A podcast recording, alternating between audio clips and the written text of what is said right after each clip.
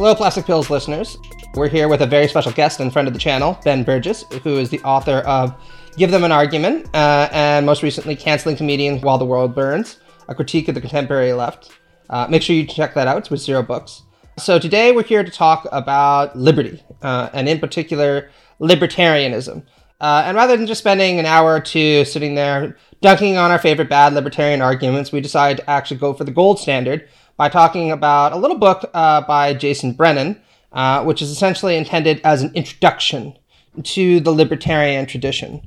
Uh, and what I think is very interesting about this book is, unlike a lot of the polemics out there, he actually describes it as kind of an olive branch to those who don't actually like uh, libertarianism all that much. Uh, in the intro, he talks a little bit about how he has this Democratic aunt uh, who is hostile to everything she thinks libertarianism is about, uh, and the book is in some ways a manual uh, for her. Uh, it's called Libertarianism What Everyone Needs to Know. Uh, so there's a lot of different arguments that are put forward in this book, uh, and we'll probably get into the weeds with a lot of them. Uh, but before we dive into that, I was just thinking um, I wanted to hear what you guys have to say. So Ben, what are your thoughts? I know you're a huge Brennan fan. yeah, I mean to to put my cards on the table here, um, you know, Brennan is somebody who I probably first encountered. Yeah, I might have first seen him when he was writing for Bleeding Heart Libertarians, um, which I mean he might still do, but you know it's been a long time, so I looked at that uh, blog. Uh, but uh, I, I, I really I think first started to be aware of who he was uh, when he was writing a bunch of stuff, basically um, opposing the drive to organize adjuncts to uh, you know so so they get paid living wage and get health insurance and all that stuff. And uh, as somebody who was in exactly that position at the time, uh, that's uh, that that you know. Uh, you know, he earned a eternal place on my shit list, you know, uh, because of uh, uh, because of that you know as as like you know sort of this this cartoonish figure of uh, of a very comfortable tenured professor uh, who was uh, who was opposed to uh, to efforts to get a more just deal for adjuncts and would make sort of specious arguments about how there are other things that you could do for the with the money and blah blah blah. But i mean i, I do so that said right i mean i i, I do really just you know i mean i i feel great dislike for him in, in my heart in my heart as a human being uh, because of that uh, and also you know some of the other stuff that that I've, I've read by him. You know, I've often found a lot of the ways that he argues to be to be very smug and very glib. You know, as, as far as characterizing like lefty arguments that he's opposed to, and you know, none of that makes me feel any more warmly towards him. That said, uh, I I do think that in some ways, like this is like grading on a curve of libertarian books. I mean, this this this is actually uh, this is actually kind of okay in some ways. Like like like Brennan is the sort of person who I I would most like to engage with on these issues because um, even though I mean I will say right at the outset I found a lot of the consequentialist economic arguments uh, that uh, that he uh, that he makes in this book, um, you know, like pretty rushed and, and a little sloppy and you know and and uh, way too a priori.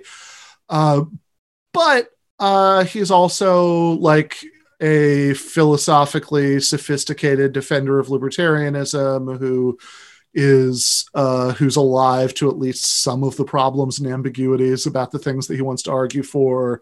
And he's certainly steeped in like my preferred you know my preferred way of uh, of of doing philosophy and presenting his arguments you know so and and you know and and he's also like a pretty smooth writer. I mean this is this is a pretty quick read. So you know and, and like considering like all of my biases against you know against brennan like i'm not too angry about having had to read this book. Yeah one of the things that i like about the text uh, and i do like the text as an expository piece um, is that it is pitched uh, at surprisingly high um, level of aesthetic uh, readability, right? You can disagree with the arguments, but you're never going to be sitting there wondering what exactly he's trying to argue at any given time, which you sometimes feel when you're reading, you know, the Jacques Derridas of the world or whatever, right? I think it's kind of worth saying that, like, the fact that it's an introductory text and the way it's organized, I think both helped and hurt the book to some extent because I and and it's worth mentioning for the audience too because I don't think we were clear. I think the the book is written in this unique way, which is actually a series from Oxford University Press called like What Everyone Needs to Know. And like if you go to the Oxford website, you can find a bunch of other ones that aren't on philosophical topics. Like there's one about like whatever medical science and pandemics and like, you know, India. And it'll be like what everyone needs to know, like a, a really broad topic of like a, a broad range of academic topics. And this one just happens to be the libertarianism one and the way it's written right is like uh, um, along these uh, over just over 100 questions. So like you know you'll get like what is libertarianism? Are libertarians liberals? Um, is libertarianism a radical view? Right? And then like it's organized by chapters. So like you'll have chapters about human nature and ethics right? Like do libertarians believe that uh, everyone should be selfish? Um, and then like questions about democracy and civil rights. And i think uh, you get the point. And i think that that's like really good for um, for kind of like going through the book. And I think Brennan even says at the beginning of the book that he it's purposely written in such a way that you don't actually have to read the whole thing, right? So he's like, you can go. And if you're just curious about one of those questions, you know, you can just go and have a look and see what he has to say about it. And I think he does do a good job of knocking down a lot of like the really cringy libertarianism arguments, right? Like, you know, a, a few times reading the book, it made me think uh, of, um, I think someone that both Ben and Matt debated that Stefan Molyneux, and I was like, Stefan Molyneux would actually probably do pretty well to read this book and see like that his cringy take on on libertarianism is really unsophisticated and like bad. I think. I guess it would fall under what what Brennan calls hard libertarianism, uh, as opposed to, um, you know, a classical liberalism. And then I think he calls himself like a neoclassical liberal, which is kind of interesting. Maybe we'll talk a little bit more about that later.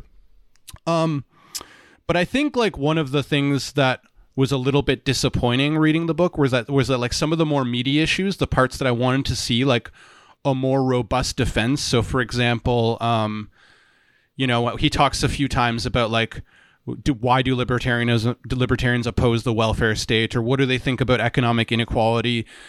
And he says some things that hopefully we'll get into talking in, in detail about, but I think because of the format of the book, like his defenses of those things, because they ended up being limited to like a few paragraphs or like even, or maybe at best, like maybe five, six pages. So it was like he would say things and kind of defend them, but then I would just be disappointed because I really wanted a steelman, even though I am like Ben and Matt, probably somewhat hostile towards libertarianism.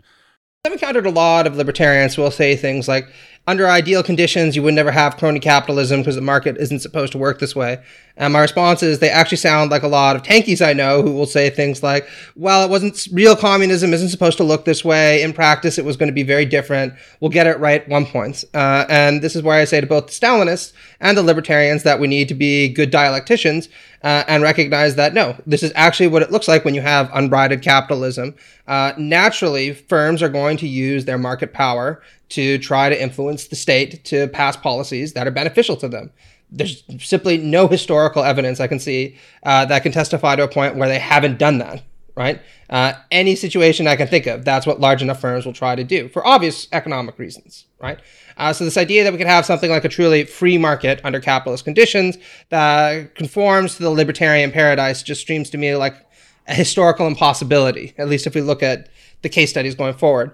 Uh, and while I'm absolutely willing to say that government bears some responsibility for that, uh, of course, it takes two to tango. Uh, and one of the things that's frustrating is that they'll, of course, never look at the market side of things uh, when it comes to crony capitalism. Uh, this is true of PragerU also, that released a video on uh, crony capitalism. it's always the state's fault right? Uh, never, you know, these large firms. One of the things I wanted to say about Brennan that's interesting is twofold, right? Uh, one is that sometimes he is willing to be far more consistent uh, on certain points than many other online libertarians, as Ben would put it, uh, that we know. Uh, on the immigration issue, he says, look, you know, uh, if you're opposed to state intervention in the lives of people, that means you can't have something like a strong border. In fact, you might not be able to have any border at all, right? Uh, since interference with people's mobility rights, whether they're American, Mexican, Canadian, uh, Martian, you know, you name it, right? Uh, so I do appreciate that, right? That he's willing to kind of bite the bullet in that respect. Uh, sometimes that leads to positions, though, that many people on the left will be very hostile to. Uh, and I have a begrudging respect for him for being to, willing to bite those bullets as well, since I think even a lot of conventional liberals wouldn't want um, want that. Uh, and a very good example that isn't present in this book, but actually uh, in his text Against Democracy, where, rather like Hayek of yore, he says, Look, why do you presuppose that a liberal society would need to be democratic in some way, shape, or form, right? Uh, maybe we could actually do better than democracy, which is also something that comes up in that book. Uh, but before we kind of delve into the weeds here, I just figured we should talk about this uh, particular section since I think this is really at the heart of the book. Uh, so, in the first of these kind of numbered sections, uh, he says libertarianism is a political philosophy, uh, which is in itself is telling. Uh, it's not an economic outlook. It's, he defines it as a political philosophy. Uh, but in terms of what they advocate, he says, uh, and I think many of us will take issue with this.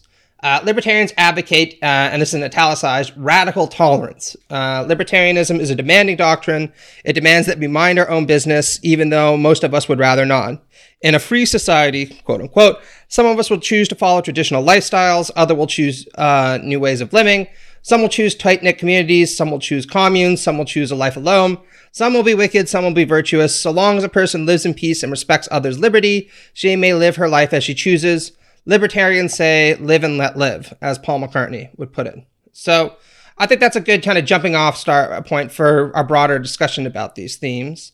Uh, I personally think that there's deep problems with this, uh, particularly in its kind of propertarian uh, elements, uh, since I'm not really sure you can have a tolerant society and have propertarianism. But before I got, dive into that, what do you guys think? Yeah, I mean, I, I, I did just want to say, uh, like, I agree with you, right? It's it's it's to his credit that he's he's consistent on the immigration issue, although that is one place where he's. Um, there is like one of his habits in writing this that like did annoy me a little bit that came up, which is uh, his tendency to um, either attribute his views to libertarians with no qualifiers or attribute his views to many libertarians, uh, you know, and not really admit you know that there are many prominent libertarians who who disagree right so um, he mentions like ron paul uh, you know, several times over the course of the book as as evidence of the growing popularity of libertarianism. I don't know exactly when this book was written. I know it was during the Obama administration, uh, so probably the um, you know Ron Paul's 2012 you know run for uh, for president. Uh, you know, is is a. Um, I, I think my sense is that that was something that happened recently. You know, when uh, when this was written, but you know, he mentions Paul to show the popularity of libertarianism several times. But you know, Ron Paul uh, is extremely anti-immigration, uh, like like to the point of advocating uh, the uh, the like amending the Constitution to get rid of, rid of birthright citizenship. Uh, so so that you can't have so-called anchor babies uh, in you know in the U.S. coming over you know when they're you know parents come over you know as undocumented immigrants uh, from uh, from Mexico or Murray Rothbard who I think is somebody he mentions in there you know had a uh, you know is a extremely prominent libertarian thinker who uh, who had anti-immigration uh, views and had these and was a racist let's just be clear. Yeah, yeah. by the end of his for sure right? Like I mean you know Rothbard in a lot of ways was like a you know smarter and he's a better writer but I mean a lot of ways he's sort of a proto Molyneux um, and um, and and yeah, Rothbard had yeah these very Molyneux-esque uh, sort of explanations of why it was actually okay uh, to, uh, to to restrict immigration and uh, how maybe even libertarian principles meant that you should restrict immigration because because uh, ta- you know because taxpayers uh, you know own the state in some sense. So it's like really their private property rights that you know they can't have people come trespassing which is you know which is a very tortured explanation. And i think to give brennan credit where credit's due i think like put you know murray rothbard or ron paul or stefan molyneux in a room with jason brennan and to argue about immigration. And i don't doubt that like brennan would like tear all of their rationalizations to shreds.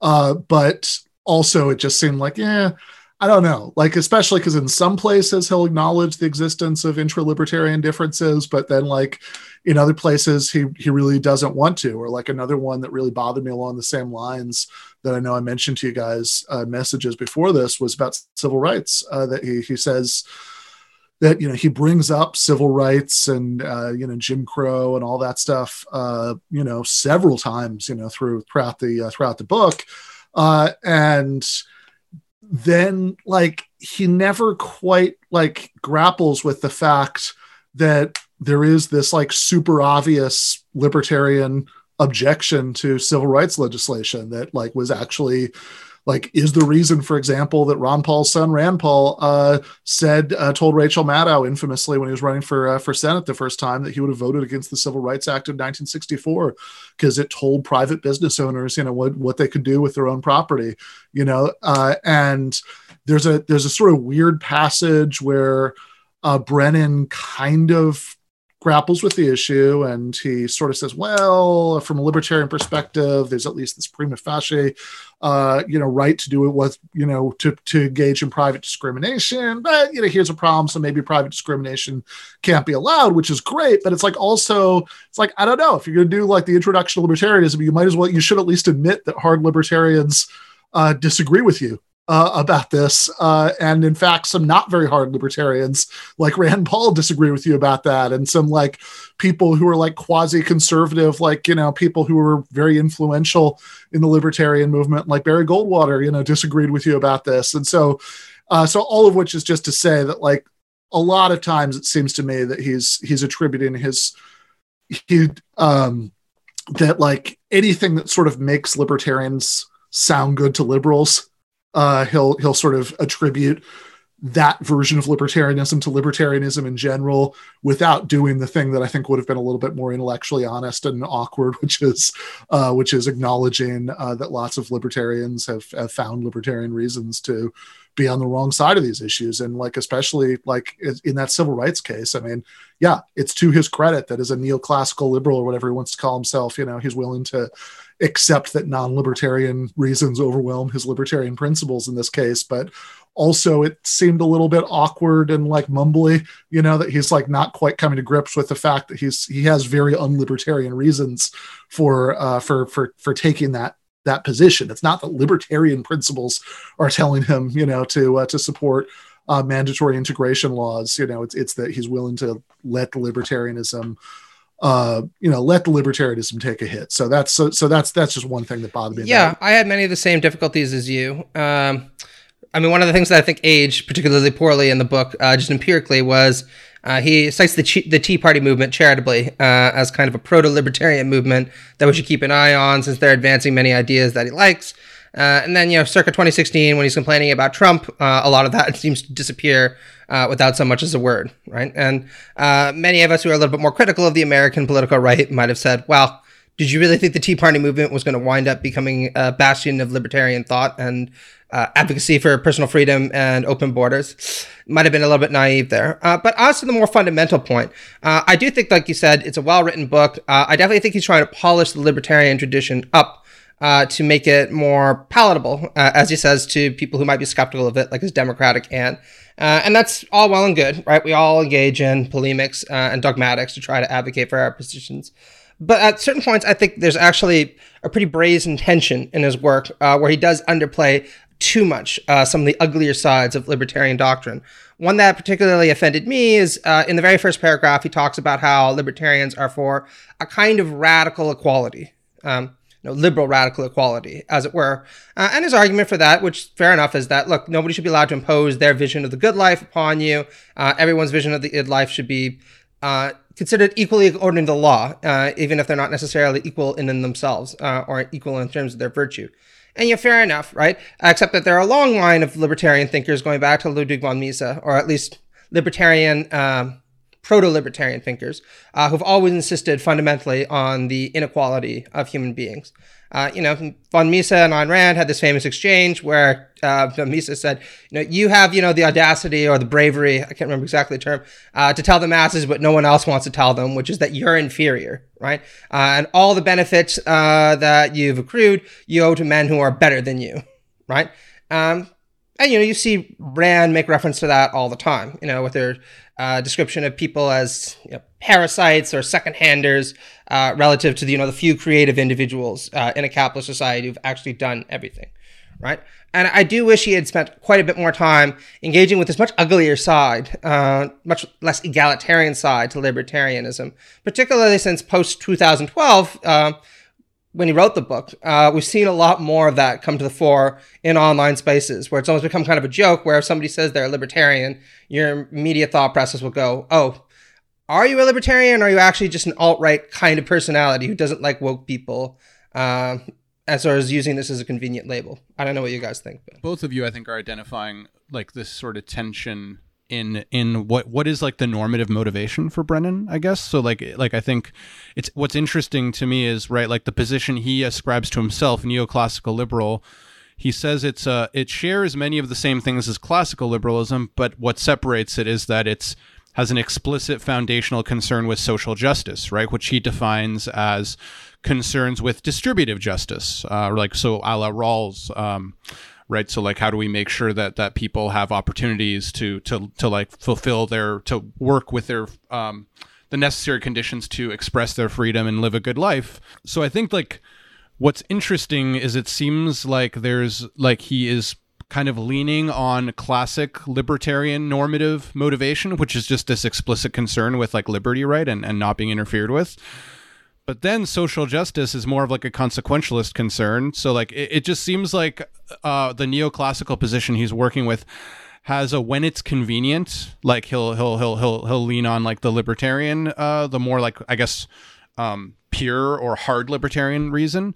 But then in other in other circumstances, he'll talk about uh, you know the need for social institutions that are going to benefit uh, the most number of people, right? And and so he'll he'll use um, you know, I think the example of of, of uh, open borders, right, is something like the main thing is a concern with social justice um, and like distributive justice, right? So, I mean, it was just, I guess, strange that like that that that that that tension seemed to come up depending on on what kind of topic he was he was looking at, and I guess I'm curious what if what you guys thought about that. Yeah, So that that is that is extremely interesting. Like there were lots of passages uh, where he he does suggest some, you know, even though he says he's he's not a hard libertarian, which at the very least means that he doesn't believe in uh, absolute property rights, you know, that, that can't give way to uh, to anything else, uh, any competing considerations or any, any circumstances. Uh, but there are all these passages where he he does sound like a hardish uh, libertarian. You know, he'll he'll say he'll say things like, "Oh, look at all these rights that people have that can't be sacrificed." for these other goals and he'll list off the other goals and he'll even include like economic efficiency as one of those goals that you know that people's rights can't be sacrificed for but in then in other passages uh, he he says uh, he has this like fairly consequentialist way of understanding like what property rights even are in the first place that you know that they have that they arise out of social conventions and you know people don't have a reason to accept those conventions if they're not going to benefit you know enough in in the uh, in the long term from them.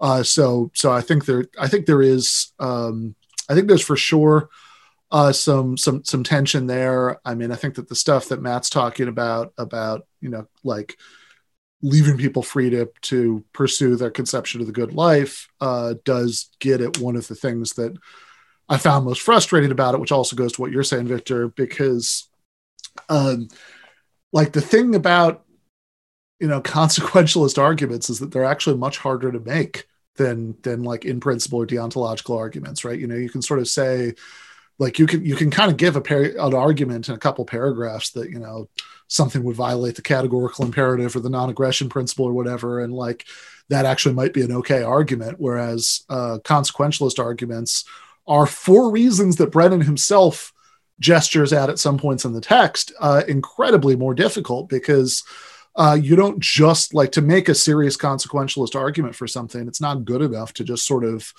um, look at okay one sort of respect in which it might play out you know in in terms of like one factor because you know because decisions always have all kinds of intended and unintended you know consequences which he emphasizes where that's convenient. But then his uh, then his con- but his consequentialist arguments are always so simplistic. They uh, they, they tend to just be very like you know not incorporate very many dimensions of how things might play out and he doesn't even really seem to consider you know a lot of the consequentialist arguments that might take someone from his goals to very non-libertarian conclusions so uh, like an obvious one, and maybe this goes back to Matt's point about how this was written several years back, and you know, like in a very different political landscape in some ways, and so. If I could just know, pause you there, uh, Ben, because I think it is important to situate this in context. Uh, one of the things that he foregrounds in this book that maybe isn't as politically relevant today, that I definitely think is an olive branch to the political left, uh, is his concern for international peace. Uh, and he's quite implicitly scathing uh, towards the Bush administration uh, for mobilizing conservative support uh, for the war in Iraq uh, and the war in Afghanistan, which he thinks is fundamentally wrong. and he does try to kind of coax you into buying into this, sometimes convincingly, I think, by saying, look, uh, a genuine libertarianism uh, would never support something like these kinds of interventions, right? So very, very different world uh, than our 2016 post-Trump COVID kind of universe. It seems like forever ago. Yeah, absolutely, right. I mean, like as you said, the Tea Party was a thing back then, uh, and and it's it's really like become a distant memory now. Uh, I would argue because it was always just a branding exercise. Like I, I think actually um, one of the most perceptive, you know, not somebody whose politics are my politics, but you know, one of the most perceptive comments about this I remember was actually Jon Stewart on the Daily Show when he was uh, interviewing Ron Paul, and he said, "Look, you're the real thing as far as the Tea Party goes. Most Tea Partiers are just uh, are just the moral majority in a tri-corner hat." Uh, you know, which which is exactly right. Uh, that it was always just sort of a branding exercise for basic conservatism, uh, whereas Brennan thought that it really showed, you know, this the sort of popularity of libertarian principles, but also, and I, this is something I was kind of reminding myself of like several times during while I was reading it. Uh, he's writing it before that first Bernie Sanders campaign and and uh, and the rise of uh, you know of of, of DSA and, and the squad and Congress and and all of that stuff, right? Which I think does make a difference because I do think, to be fair to Brennan, that there are things that if he had written it today, he probably would have grappled with.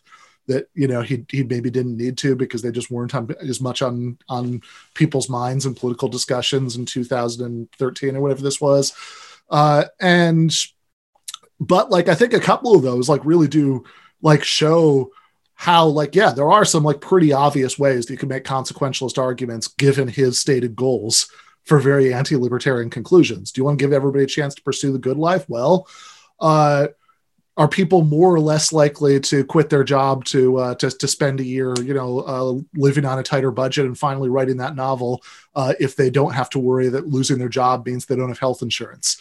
Uh, are are people more or less likely to go to school and you know get the training that they need for a new career uh, if uh, if college is uh, is tuition free and you know paid for by progressive you know taxation you know etc right? Like there there are all sorts of obvious ways that you can get from everybody should be able to pursue the you know the good life as they wish uh, to uh, to very to very non-libertarian uh, conclusions about economics.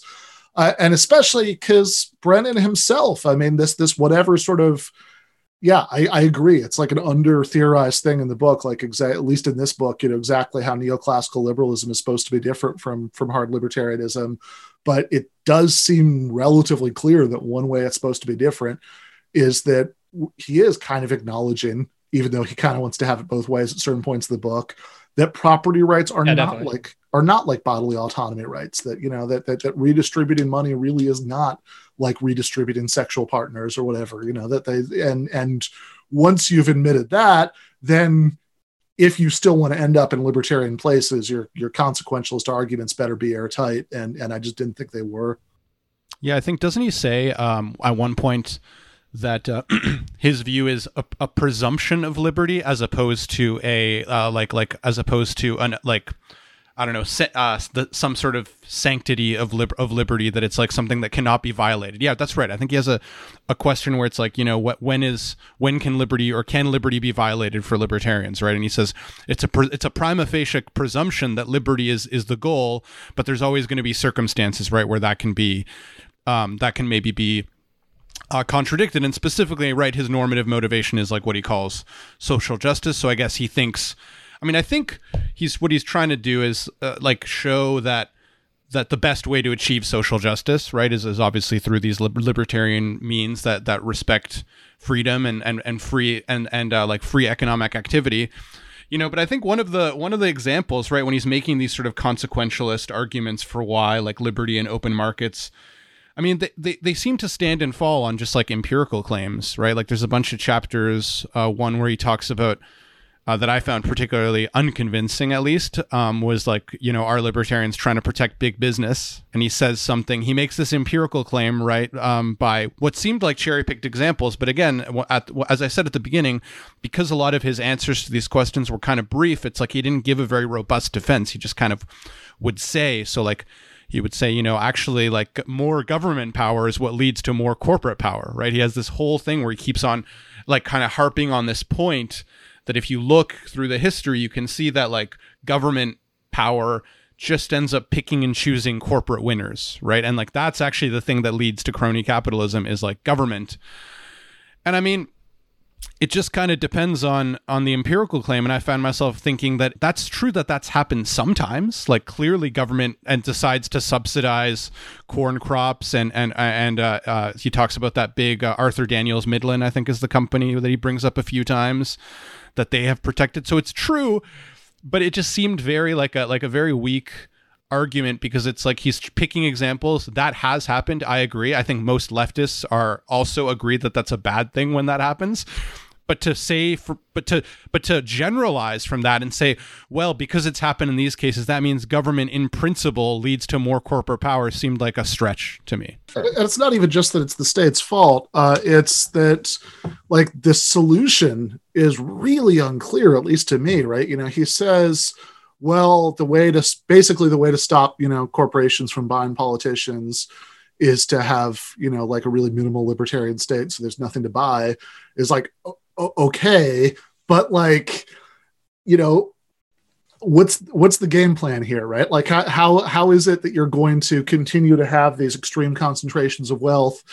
but also not have uh, not have the people, the wealthy people, um, you know, use that influence, you know, politically to uh, to get themselves, you know, to get themselves special favors. I mean, like it, it, just seems it just seems like well, we just have to go through some period where everybody's virtuously abstaining from that, and uh, and this is something I would also argue like really undermines what he says in uh, chapter seven when uh, when he he argues that uh, well there's really no reason to be an egalitarian uh, you know that like the that anything that looks like the sort of moral force of egalitarianism is captured by like a few other considerations like welfareism you know that like as long as the people at the bottom have enough you know then like there's there's, there's no you know like there's no remaining reason to you know to care about um, about inequality.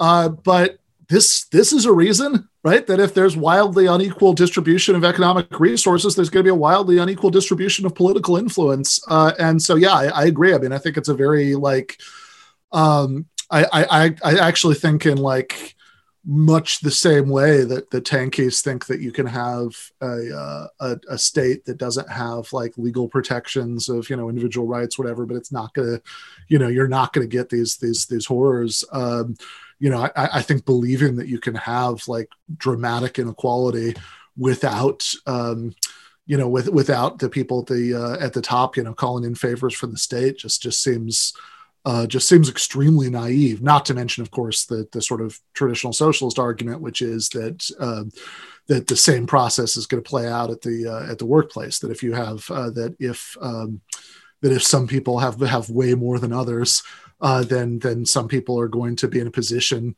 a bargaining position, to get other people to uh, to to submit to their will, you know, as as bosses, you know, as bosses in the workplace, and neither of those reasons to to care about inequality are really things that he uh, that he grapples with at all in the book.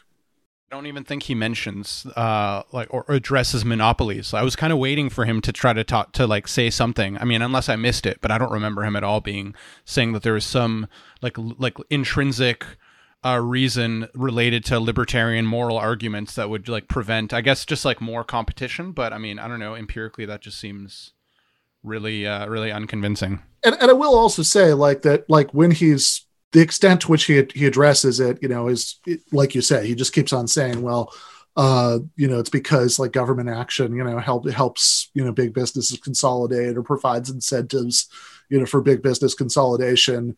Uh, but I also think it's like really telling about the limits of his uh, of his concern here because uh, like there's no the whole thing is like from a perspective that assumes that like really the objection to libertarianism just serving the interests of business is that it would serve the interests of big business.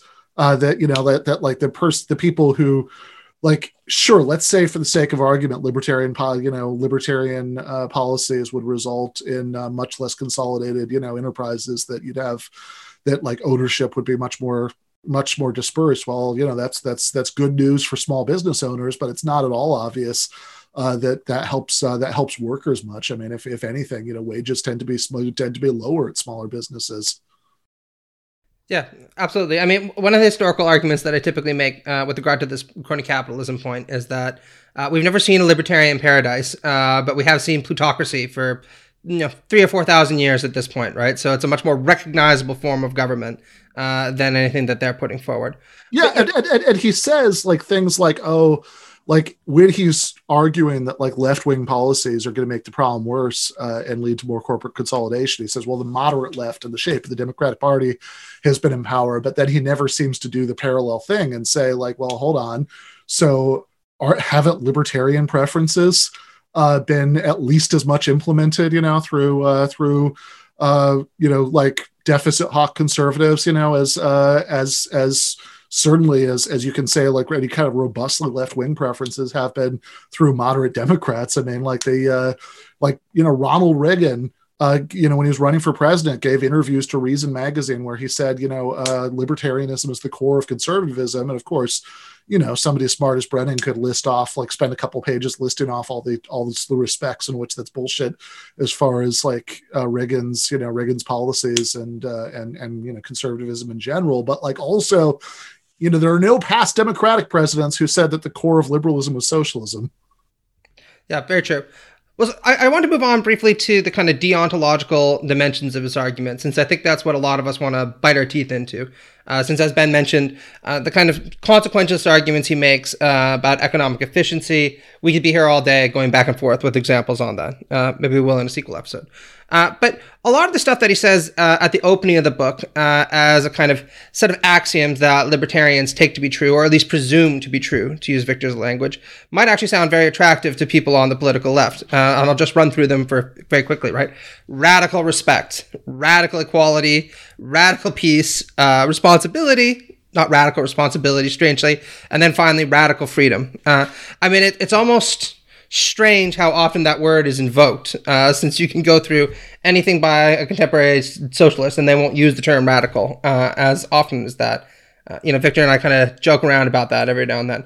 Uh, but, you know, look, my argument is in principle, uh, I'm willing to grant him uh, this kind of axiomatic preference for moral equality and individual freedom. Uh, we can argue about that from a meta ethical standpoint, and if we want to get really into the weeds, that would be extremely important. But let's just give him that for right now. Uh, the question that I would have is would be is a libertarian system of the, si- the type he describes the best system for securing individual liberty uh, and moral equality? And my contention would be that it's not. Uh, and the contention that I would make about this is that almost any socialist, uh, particularly you know 21st century, is going to have an extreme degree of respect, at least for bodily autonomy. And Ben, you and I talked about that a little bit last week, right? Uh, you know, most socialists and leftists today will think that it's very important, for instance, that women have a right to choose uh, whether or not to have an abortion. Uh, most of us are anti-war on drugs. Uh, most of us tend to be put a lot of weight uh, on the importance of mobility rights, particularly for migrants, right? Uh, so we would all agree with Brennan on this one. Uh, I think the disagreement would come uh, ter- on the possessive individualist point. Uh, this idea that what's important to freedom and equality isn't just bodily autonomy, but property rights. Uh, and what's interesting is he shifts gears later in the book when defending property rights from the kind of deontological language he uses earlier in the text to a much more consequentialist kind of perspective which isn't what you see some people like Nozick do, you know, where he says, look, you know, we want property rights because they enhance economic efficiency, it looks after the poor. And I think that one of the reasons for this sh- shift in orientation is precisely because Brennan knows that it's very difficult, as Ben said, to move from this notion of individual freedom, moral equality, and uh, as it relates to bodily autonomy to a very strict concept of property rights. Try, though many libertarians have, right? Yeah, uh, and and I think uh, again, it's especially hard to shift uh, to to shift to that, yeah, I mean, because of course, right, like we were talking about uh, last week, uh, if if you try to run like the the the Nozick, you know, kind of argument, which, uh, by the way, I'm, I'm still like every time I think back to what you mentioned, that that still makes me laugh. That like uh, that that Nozick uh, buried the um, uh, the sort of like big obvious objection to his to his defense of, of existing property rights in a footnote. Uh, that, that well, that's give like him credit a- where credit's due. At least he was aware that it was an objection, right? Uh, fair enough, but like the book's several hundred pages long, and it all seems to be defending one thing, and then you say, "Well, actually, none of this quite applies to the real world," and you put it in a footnote. You know, it's okay. Anyway, uh, but uh, but yeah, I mean, I think that there. So this is a big problem for that sort of in principle, uh, hard, you know, hard libertarians. You know, as as as he puts it in in there, that like, you know, they'll they'll try to move from. Um, and even he kind of tries to do this at some point right you know because because he'll he does you know because he does like using metaphors with bodily autonomy uh, to to ground economic you know liberties uh, at different points in the book but you know certainly when the hard libertarian tries to go from bodily autonomy to ownership and external property i mean it, it always ends up being kind of a weird mess uh, because because there's just no obvious principle for uh, getting from one to the other. I mean like all the things that you know that libertarians can can try to say you know you you're the first person to see something you're the first person to claim something you mix your labor with it whatever. All of these would be like okay rules for a society to adopt you know in you know in a cir- circumstance of lots of unclaimed land and you know you need some way to, to decide how to recognize freeholding claims and these would all be like like a risk game, you know what I mean? You all have your little pieces and you put them wherever on the map you want, and then everybody starts from there, right? Yeah, yeah, exactly. So like under those circumstances, you know, like imagining people like, you know, pioneers in the Western frontier, but without the genocide element, like I I have like under those circumstances, uh, you know, all of these would be okay systems, uh, maybe, but uh, the idea that any one of them has some sort of like principled, like deontological status that this is just like, this is what where you get your natural rights to property, like just just seems hopelessly arbitrary. And um, which is why, to his credit, Brennan doesn't really try to do that, right? He tries to give a sympathetic hearing to hard libertarians who do argue that way. But then, like, at least in those passages where he's being most precise, he says, eh, property is a social convention. You know, it, it has to, uh, like, there, there, here are all these reasons why it's a good social convention to have, but it's a social convention. And a lot of those reasons are just reasons that would just apply to any stable, uh, predictable distributive system that uh, that you you know it, it allows people to make plans because they have firm expectations about what's going to happen that no contracts are going to be honored all that stuff all that stuff would be true for like any economic system with stable well enforced rules like that doesn't tell you anything about why we should have the kind of property rights that we have under capitalism uh, and you know, and otherwise he's just giving a consequentialist argument. And when he's giving those consequentialist arguments, it seems like the way that he likes to do it is by saying, well, look, look how much more sure, you know, uh, having access to money is a kind of positive liberty, blah, blah, blah. But, um, you know, poor people are better off under capitalism, you know, than, than under alternatives. So, you know, so then it's good to have capitalist property rights. Uh, but it's so like, it's it's it's so half-assed. I mean, it's it's just like like like what is he really comparing that to? He's comparing it to uh, pre-capitalist forms of society, you know, feudalism, hunter-gatherer societies, whatever. In which case, certainly no Marxist is going to disagree with him. Uh, or uh, or he's or he's comparing it to uh, to Stalinism, I guess. But like you know that you know, I think. I would argue that even there, he's he's severely simplifying the historical record uh, that you know that like I, th- I, think the I think the balance sheets of, of what's been good and bad about you know capital C communist societies is more is more complicated than what he's suggesting. Uh, but also like okay, fair enough. Like somebody could say he could say reasonably, all right, Ben, you know, you want to say here's like a kind of like radical democratic socialism that that has never actually existed and you know you want me to compare capitalism to that but that's an unfair comparison blah blah blah and we could have a whole argument about that and how that relates to you know the crony capitalism stuff matt was really raising earlier but you, You know did write but, a book in response to G.A. Cohen, which I have not read, I should say. Uh, why not capitalism? Response to Cohen's Why not socialism? So yeah maybe in a future episode we'll go through that. But no, that'd be fun. I, I like that. But like, I, I was just gonna say, um, like on a much more basic level, like, okay, fair enough. So let's just, for the sake of argument, uh, let's take like, uh, let's take uh, alternative, more democratic forms of socialism that have never been tried off the table, and say that's not even what we're going to worry about for the sake of comparison. Well, the range of existing societies doesn't just include uh, East Germany, feudal Europe, and and modern capitalism. Uh, it also includes like advanced social democracies, uh, which uh, which certainly uh, score way higher on on most of you know I would argue on on most of the criteria he claims to care about uh, than uh, than the the uh, the far more laissez faire you know kind of capitalism that we have here. It's funny. He actually mentions uh, he actually mentions a couple of times like Switzerland and Canada, uh, like as examples of countries that are that score higher on the Freedom Index from like whatever that libertarian think tank, which I thought was kind of funny because they all have some form of robust social safety net. I mean, not like the social democracies of Scandinavia, but still, but certainly, certainly better compared to the U.S. Exactly, exactly. But this is this also, I mean, kind of made me think this discussion about like the role of consequentialist reasoning in general in, in, in like political argumentation and like sort of to be to be fair to Brennan's sort of like awkward back and forth between using like that deontological sort of hard libertarian reasoning versus consequentialist social justice informed reasoning and like you know I mean I think we see it on uh, like among socialists kind of analogously in the sense that like you know if you if you think that like uh, so socialism has to be where the state or the state or somehow collectively the means of production are controlled.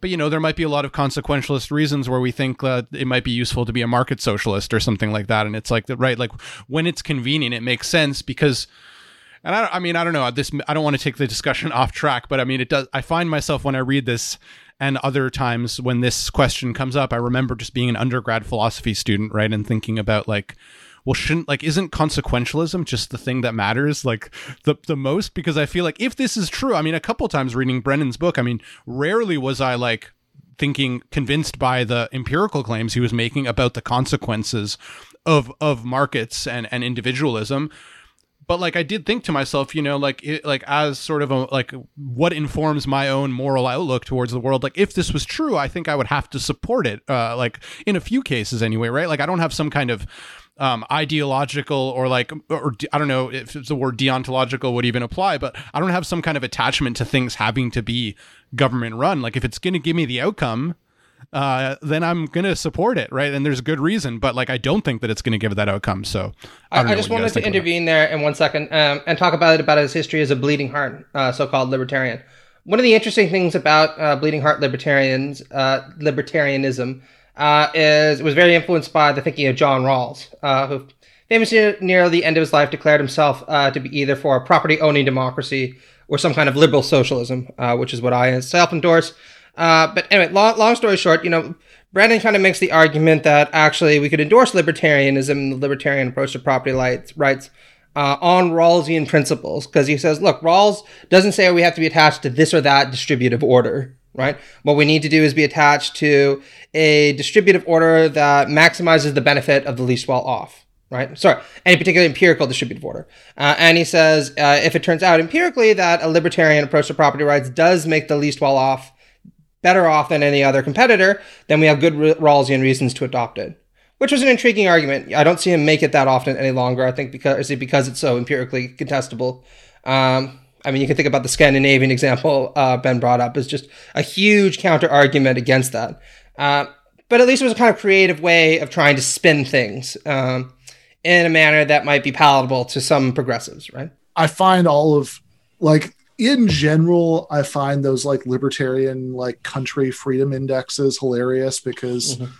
like libertarians and Brennan does this all the time in the book will treat that as if it's just like this like really clear like uncontroversial like factual starting point for discussions just objectively more free. Yeah it's like oh these are the countries that are objectively more free than these other countries. It's like the hell does that mean? Like you'd have like all like there are a zil- like even by libertarian standards there are a zillion different factors by which you could you know evaluate countries and then you have to come up with a way to weigh them and like whatever like you know whatever formula the cato institute has come up with you know for for deciding you know which countries are more free is extremely opaque uh and and in some cases just hilarious. Like they have uh, like like whether um like whether there are regulations against like raw milk is is something that comes up like as one of the criteria by which they use to evaluate country, rank countries by freedom but like whether abortion is legal isn't right? So it's uh, it's like a it's such a weird eccentric thing you know like and, and, and it's just like taking this like whatever sort of mixture of 20 factors and weighted in whatever way makes sense to you know like whatever intern at the Cato Institute is like to, has been tasked with crunching these numbers. The idea is like, oh, okay, well, fair enough. So that you know, economic freedom. There we go. All we have to do is look at the list, especially when, as Victor said, he keeps on referencing all of these countries that are much more social democratic than the United States as being economically freer. And it's like, well, now I get real confused, you know, because like if if that's if all that's compatible with economic freedom, then then I, I, I'm I no longer understand what I disagree with this guy about.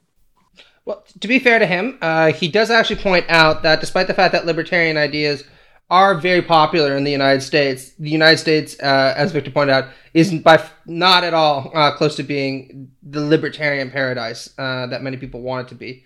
And he does, you know, highlight some of the examples of this. You know, one of the most obvious ones is the fact that United States, land of the free, you know, New Hampshire's slogan, live free or die, uh, is also the country with far and away the highest incarceration rate uh, in the world, right? Uh, you know, just thousands of people per million uh, incarcerated in U.S. jails. Uh, that's certainly not the case uh, in many other countries, including some where you would expect the incarceration rate to be far higher than in the U.S. You know, the Cubas of the world, the Irans, uh, don't want to speak to North Korea since you know I would never trust anything that comes out of that government uh, or China. But uh, certainly compared to other um, OECD countries, you know, the Nordic states, France, Canada, etc.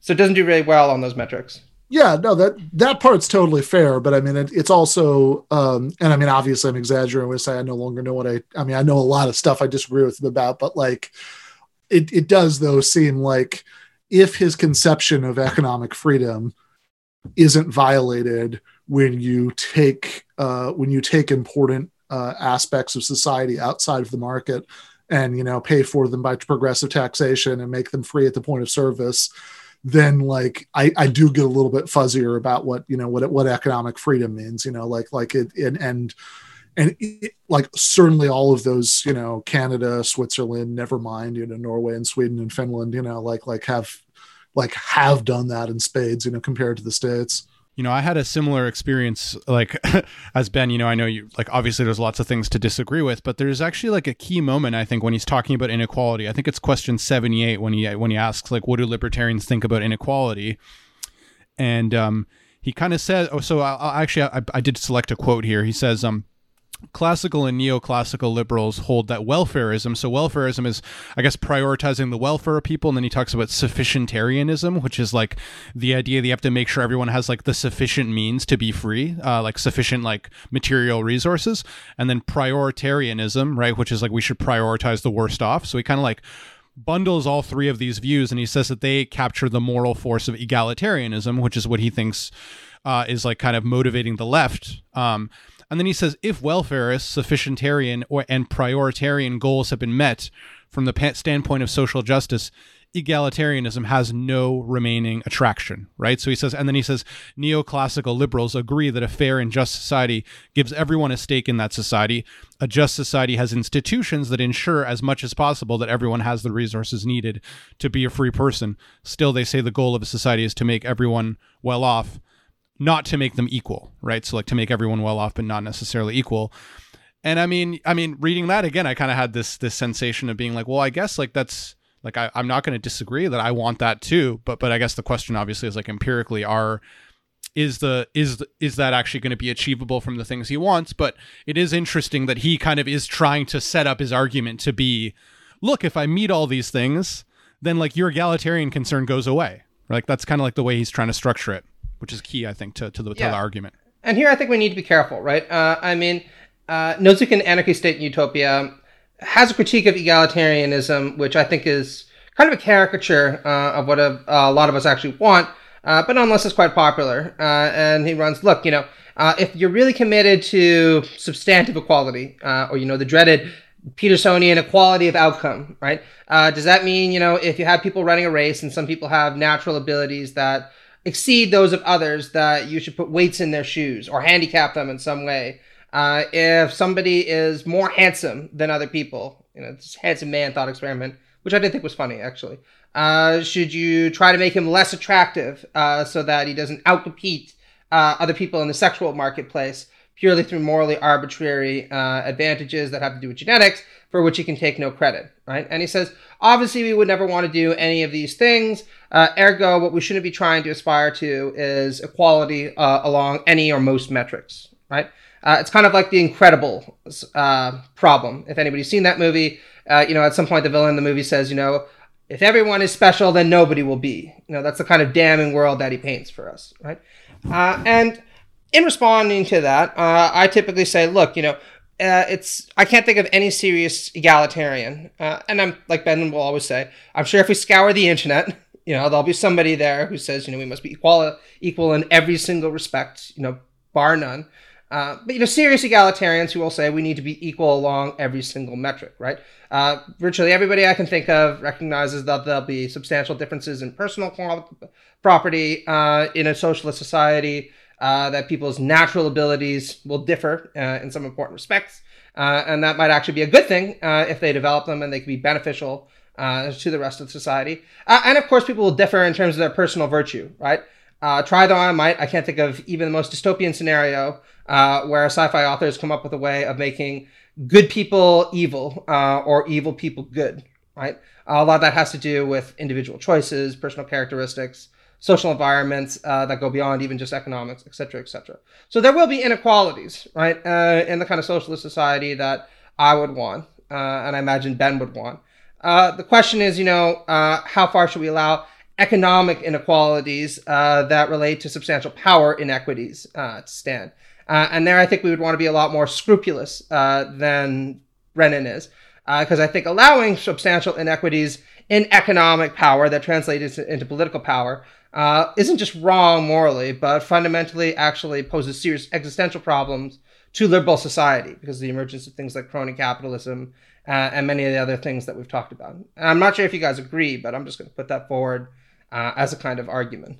Yeah, no, I, I, think so. I, I mean, I, I do think there are, you know, arguments for taking equality seriously, like as a um, as like a default. Uh, that you know that um, that I, I'm not convinced that Brennan is adequately, uh, you know, is adequately grappling with. Right, you know that like that. I, I think even in some of his arguments, where again I'd point to you know the ways that he addresses or doesn't quite address questions about racial justice as a, as a place where he seems to get like slightly embarrassed at certain points by where libertarian principles would lead him, you know, if uh, if taken like sufficiently seriously. Um, you know, both in uh, his you know his willingness to to to outlaw private sector you know just discrimination uh, for you know for consequentialist reasons and also in the places where he sort of says, well, okay, inequality, distributive inequality between black people and white people in the United States didn't really come out come about you know in an immaculate way. And so maybe we could do something or other to correct it. I'm not quite sure what next section. Uh, and uh, and in in those in that second place in particular it seems to me that he is kind of granting that like inequality might be a little bit troubling. Um, in itself that like okay maybe racial inequality would be okay if it just sort of happened that way right? But like since it didn't it's not. But presumably he wouldn't go the other way around. He wouldn't say well if it if we just happened if um you know let's say that if we'd let the free market chips fall where we may for whatever reason there'd be a little bit more racial inequality just due to whatever weird historical circumstances. Uh therefore it's not okay that we have greater equality right? The way he would when it's the other way around. So uh, I think in that passage, it seems to me that like even he feels a little bit of a pull of uh, of egalitarianism.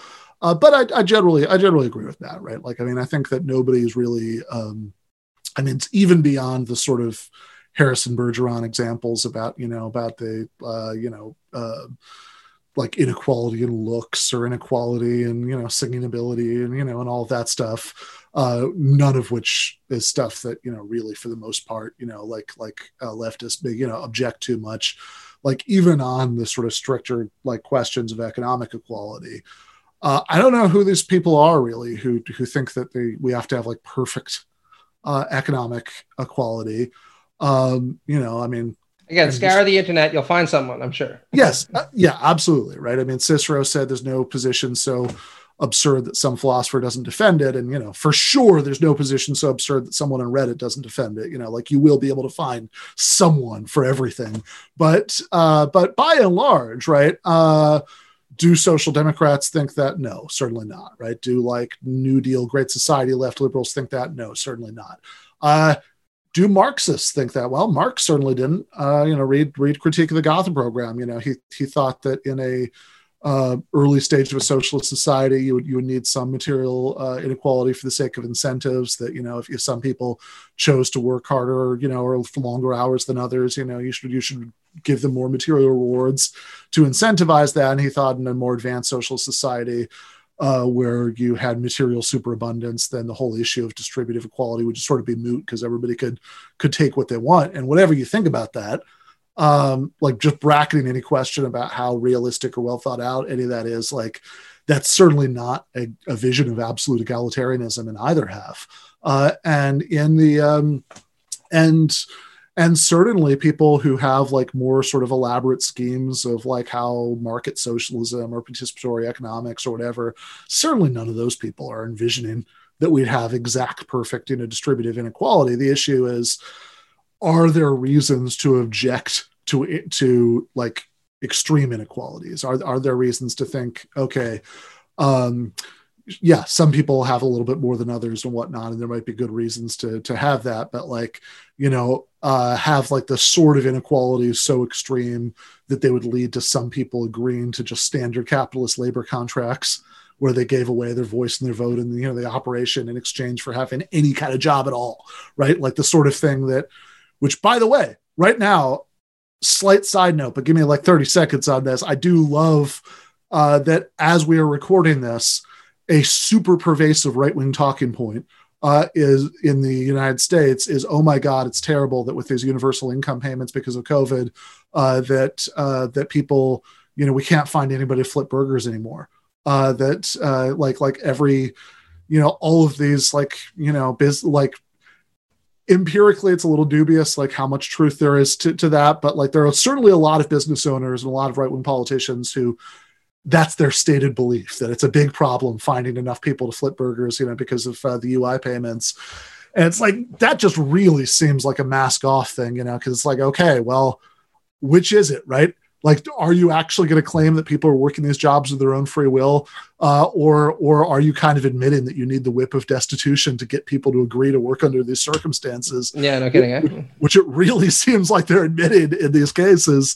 Uh, and in fact you know, yeah, I mean, like whether whether it's true or not that there is that that much of a labor shortage, uh, you know, their stated explanation of it assumes that you need the whip of destitution to get people to agree to work at McDonald's or Walmart or wherever. But uh, but also, so like, yeah, having so much inequality that you get that in the workplace is a problem. Having so much inequality that you get inequality in political influence is a problem. Having so much inequality that you end up, you know, uh, having. Um, that uh, that you end up having people. Some people just have much worse life outcomes.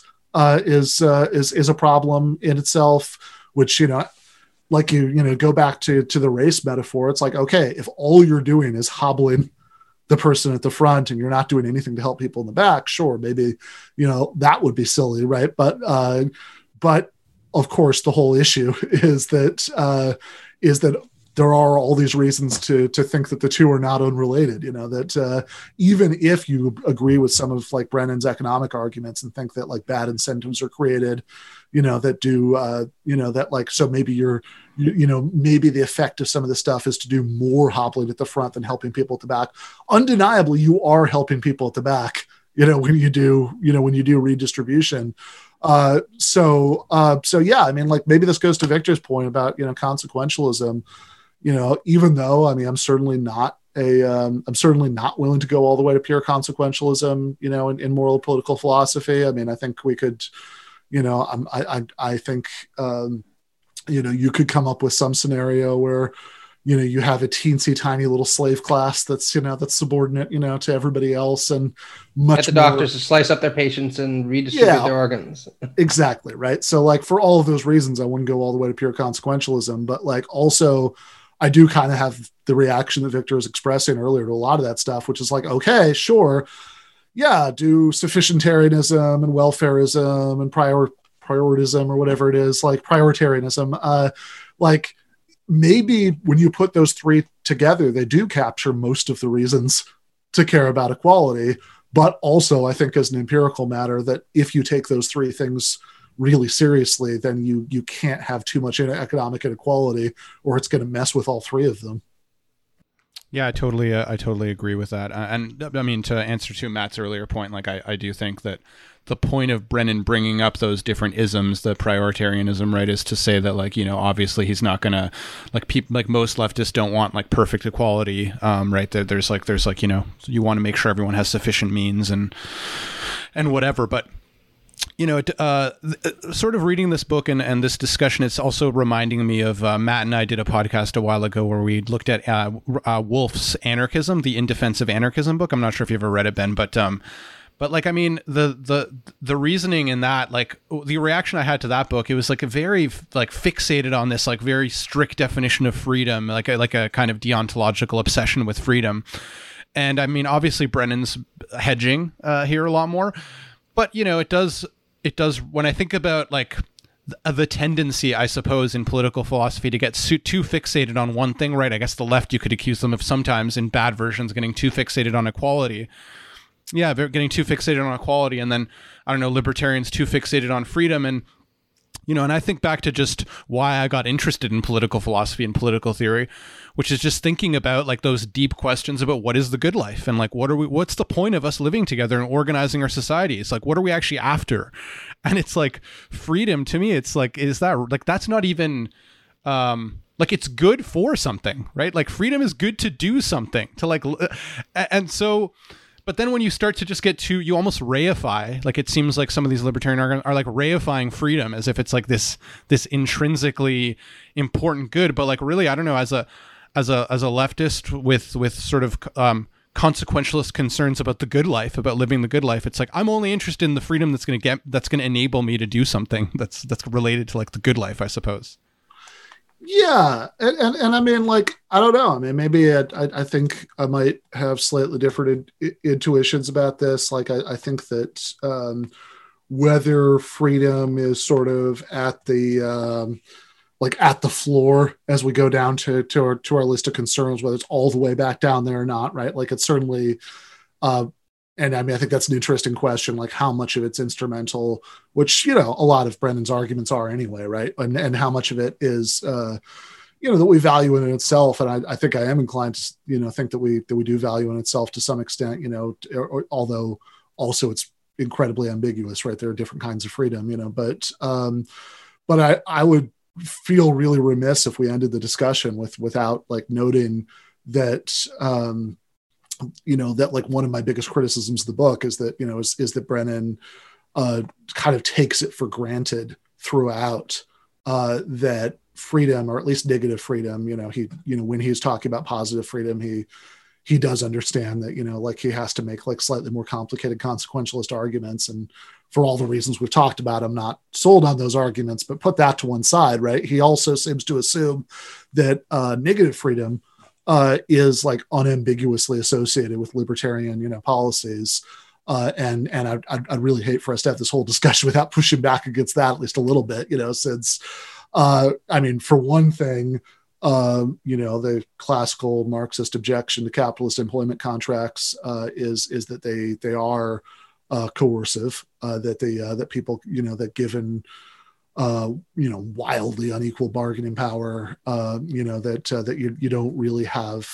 Um, you know that you're not really making a, a, totally uncoerced, you know, free decision to agree to these arrangements, uh, and and so that's that's one thing. But then another thing is just that like he he keeps talking like he does a very typical libertarian thing throughout this book where he just constantly talks about force and violence and coercion in this way that suggests that uh, that you know that force and violence and coercion like more libertarian more economically libertarian means less force and violence and coercion. And and i think that should really be questioned in a lot of ways right? Like one of them is the way that Proudhon was uh, was talking about, you know, when, when, he said that property is theft, which is, um, you know, I think about a lot now, you know, because because you know my wife and I have been riding out the pandemic, and uh, you know, Houghton Lake, Michigan, which as the name suggests, you know, is is a uh, is a town that's that's like right next to a lake, but like man good luck to you if you uh if if you want to like find a place to like actually walk into the lake you know without uh, without trespassing on someone's property. You know you have to drive a long time you know to uh, to get to the one tiny little bit of public you know of public beach where the the water's like a foot deep you know that's uh uh so by definition property is about asserting at least the threat of force to stop people from using something. Like like that's that's that's what property is you know that you're asserting a right to exclusively uh, to exclusively use something. And if you're not going to enforce it it's not worth very much. Uh, so uh, you know certainly proper i mean what do property rights mean when it comes to like squatters and un- unoccupied buildings? Presumably it means using coercion you know whether whether you know whether public coercion through the police or private security or whatever to uh, to to enforce you know to enforce property rights. Uh, and sophisticated libertarians like understand this and and they and they will when you press them be very careful about it. They won't say okay no no we're not really talking about violence exactly right as what we're objecting to. We're not talking about you know force or coercion in the ordinary sense of that term which is like you know pointing a gun at someone you know as as as a use of force or you know saying you know if you don't do what i say i'll call some state authorities to come enforce enforce it. What they're really talking about is aggression uh, which uh, which when but then when they get around to telling you what that means as matt bruenig famously points out it gets very circular very quickly you know because whether something counts as aggression or not ultimately boils down to whether you have a legitimate property claim or not. And at that point, we're just arguing about what the distribution of resources should be, which is like, well, if that's what we're arguing about, like we, we should have just started there and not gone down this rabbit hole of what, you know, of, of force and violence and coercion. Yeah, I absolutely agree. Uh, and I guess I'll just end with this point, and then Victor can have the last word, uh, or maybe Ben, if you want to respond to both of things. Uh, but I'm just going to say that um, there are two kinds of libertarians that I encounter uh, online. Uh, there's the good sophisticated libertarian, and then there's the anti woke libertarian. Uh, and what I've noticed about the anti woke libertarian is they're not actually all that libertarian, right? Uh, generally speaking, they tend to associate with libertarianism or classical liberalism, typically for a while. Uh, this is the Stefan Molyneux type crowd, and I'd also throw in Ludwig von Mises and Ayn Rand as more sophisticated, but not by much, uh, kind of expositors of this position. Uh, and what you find if you actually delve into their arguments is that they aren't actually committed very deeply to even the classical liberal liberties. Uh, what they're committed to is this idea that people need to be sorted hierarchically uh, in terms of superior and inferior. Uh, and the reason they like the market is they see the market as being able to accomplish this. Uh, but if you start to see things, and this is what you're starting to see with the Republicans right now, like woke capitalism, for example, uh, what's quite striking is a lot of these libertarians will very quickly change their gear a little bit and start talking about why we need the state to actually undertake aggressive action uh, in order to recreate the hierarchy that they feel is appropriate. Uh, so if not capitalism, then it needs to be something else. Okay. Uh, and a lot of people I see online who kind of ascribe to libertarianism seem to hold these beliefs.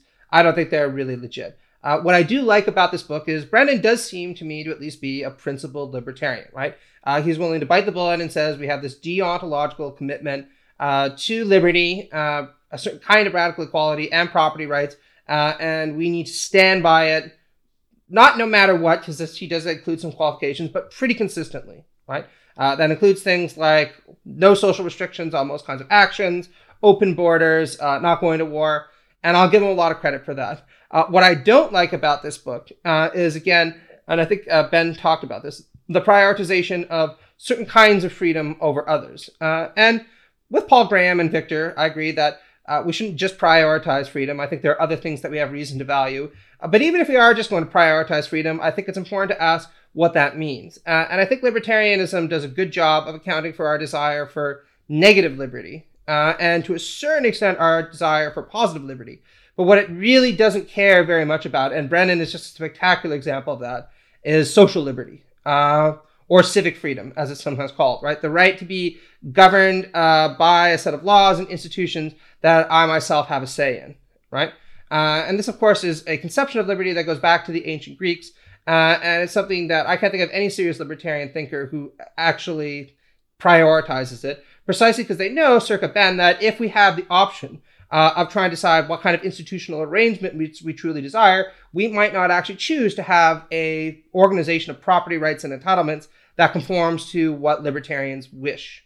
Uh, and where this potential starts to arise, you'll see them very quickly start to turn against democracy and civic freedom. Uh, and I say that because, of course, that's the title of Brennan's most famous book, right? Against Democracy, uh, where he makes this argument abundantly clear, right? That we do not need to have civic freedom uh, if that's going to challenge my conception of the kinds of freedom that I feel we have reason to prioritize. Uh, yeah, absolutely. So for our listeners, you can read this book and the argument is put forward there. I think for it's put forward a lot more elaboration uh, in Against Democracy. But what's worth noting about it, even in that uh, book, is that he doesn't really have a good answer to this issue of civic freedom or social freedom, however you want to call it. Uh, he basically just says, well, participating in government, uh, it's such a small freedom. You have such a little say. Voting doesn't really matter all that much, and most people don't vote anyway. So there's no real reason we should prioritize it all that much. Uh, to which I respond, no, that actually goes to demonstrate how impoverished a lot of our democratic institutions are.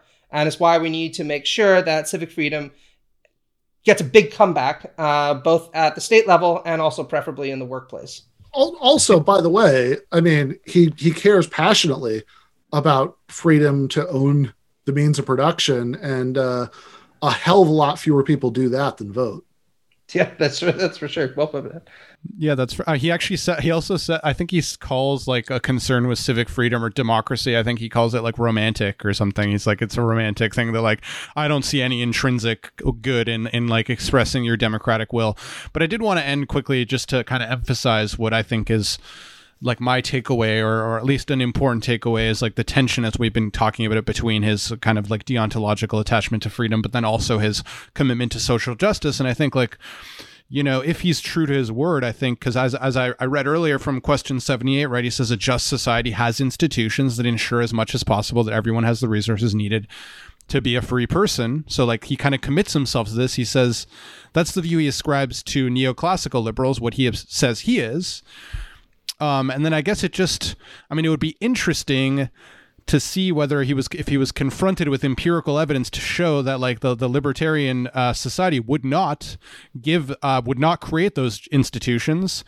Um, then that would i guess reveal like to what extent he's actually more uh more of the engine of his view is from the deontological libertarian view or whether it's from this kind of more consequentialist concern with social justice um and you know and i would say like i mean for myself as a leftist like i really feel like a lot of my my uh, motivation comes from these empirical questions about what's actually going to create these institutions that i i mean i agree with the way he phrases it even that is going to make sure everyone can exercise their freedom in a meaningful way. And of course i would also say that that should include civic freedom and so i would agree with matt um so you know, I would I would I, I would probably if I saw evidence that like I don't know minimum wage or whatever, and he I know he has a chapter about or talks about it briefly, actually created bad outcomes. I mean, I would change my position on that. So it would be interesting to know whether he would actually change his position if he was confronted with such uh, analogous evidence. Well, we'll leave that as an open question since Brennan's not that old, so I'm sure we'll be seeing a lot more of him over the years. Um, so anyway, for our listeners at the Pill Pod uh, who are interested, again, you can check out Brennan's book, uh, Libertarianism: What Everyone Needs to Know. Honestly, it's only I think like 150 short pages. Uh, you can get through it in an afternoon or two. Just pour yourself a big pot of coffee. Not badly written. Uh, we have a lot of problems with it, as you've heard, uh, but you know, readable book. Okay, uh, Stefan Molyneux, you should read it because it's yeah. all you you know libertarian bros out there, take a look at this uh, if you want some of the real deal. Uh, you might decide to convert pretty fucking quickly. Um, anyway, also thanks a lot for coming on the show uh, again, Ben. Uh, it's always great to have you, and I'm sure we'll be seeing you again in the future. Sounds good. Yeah.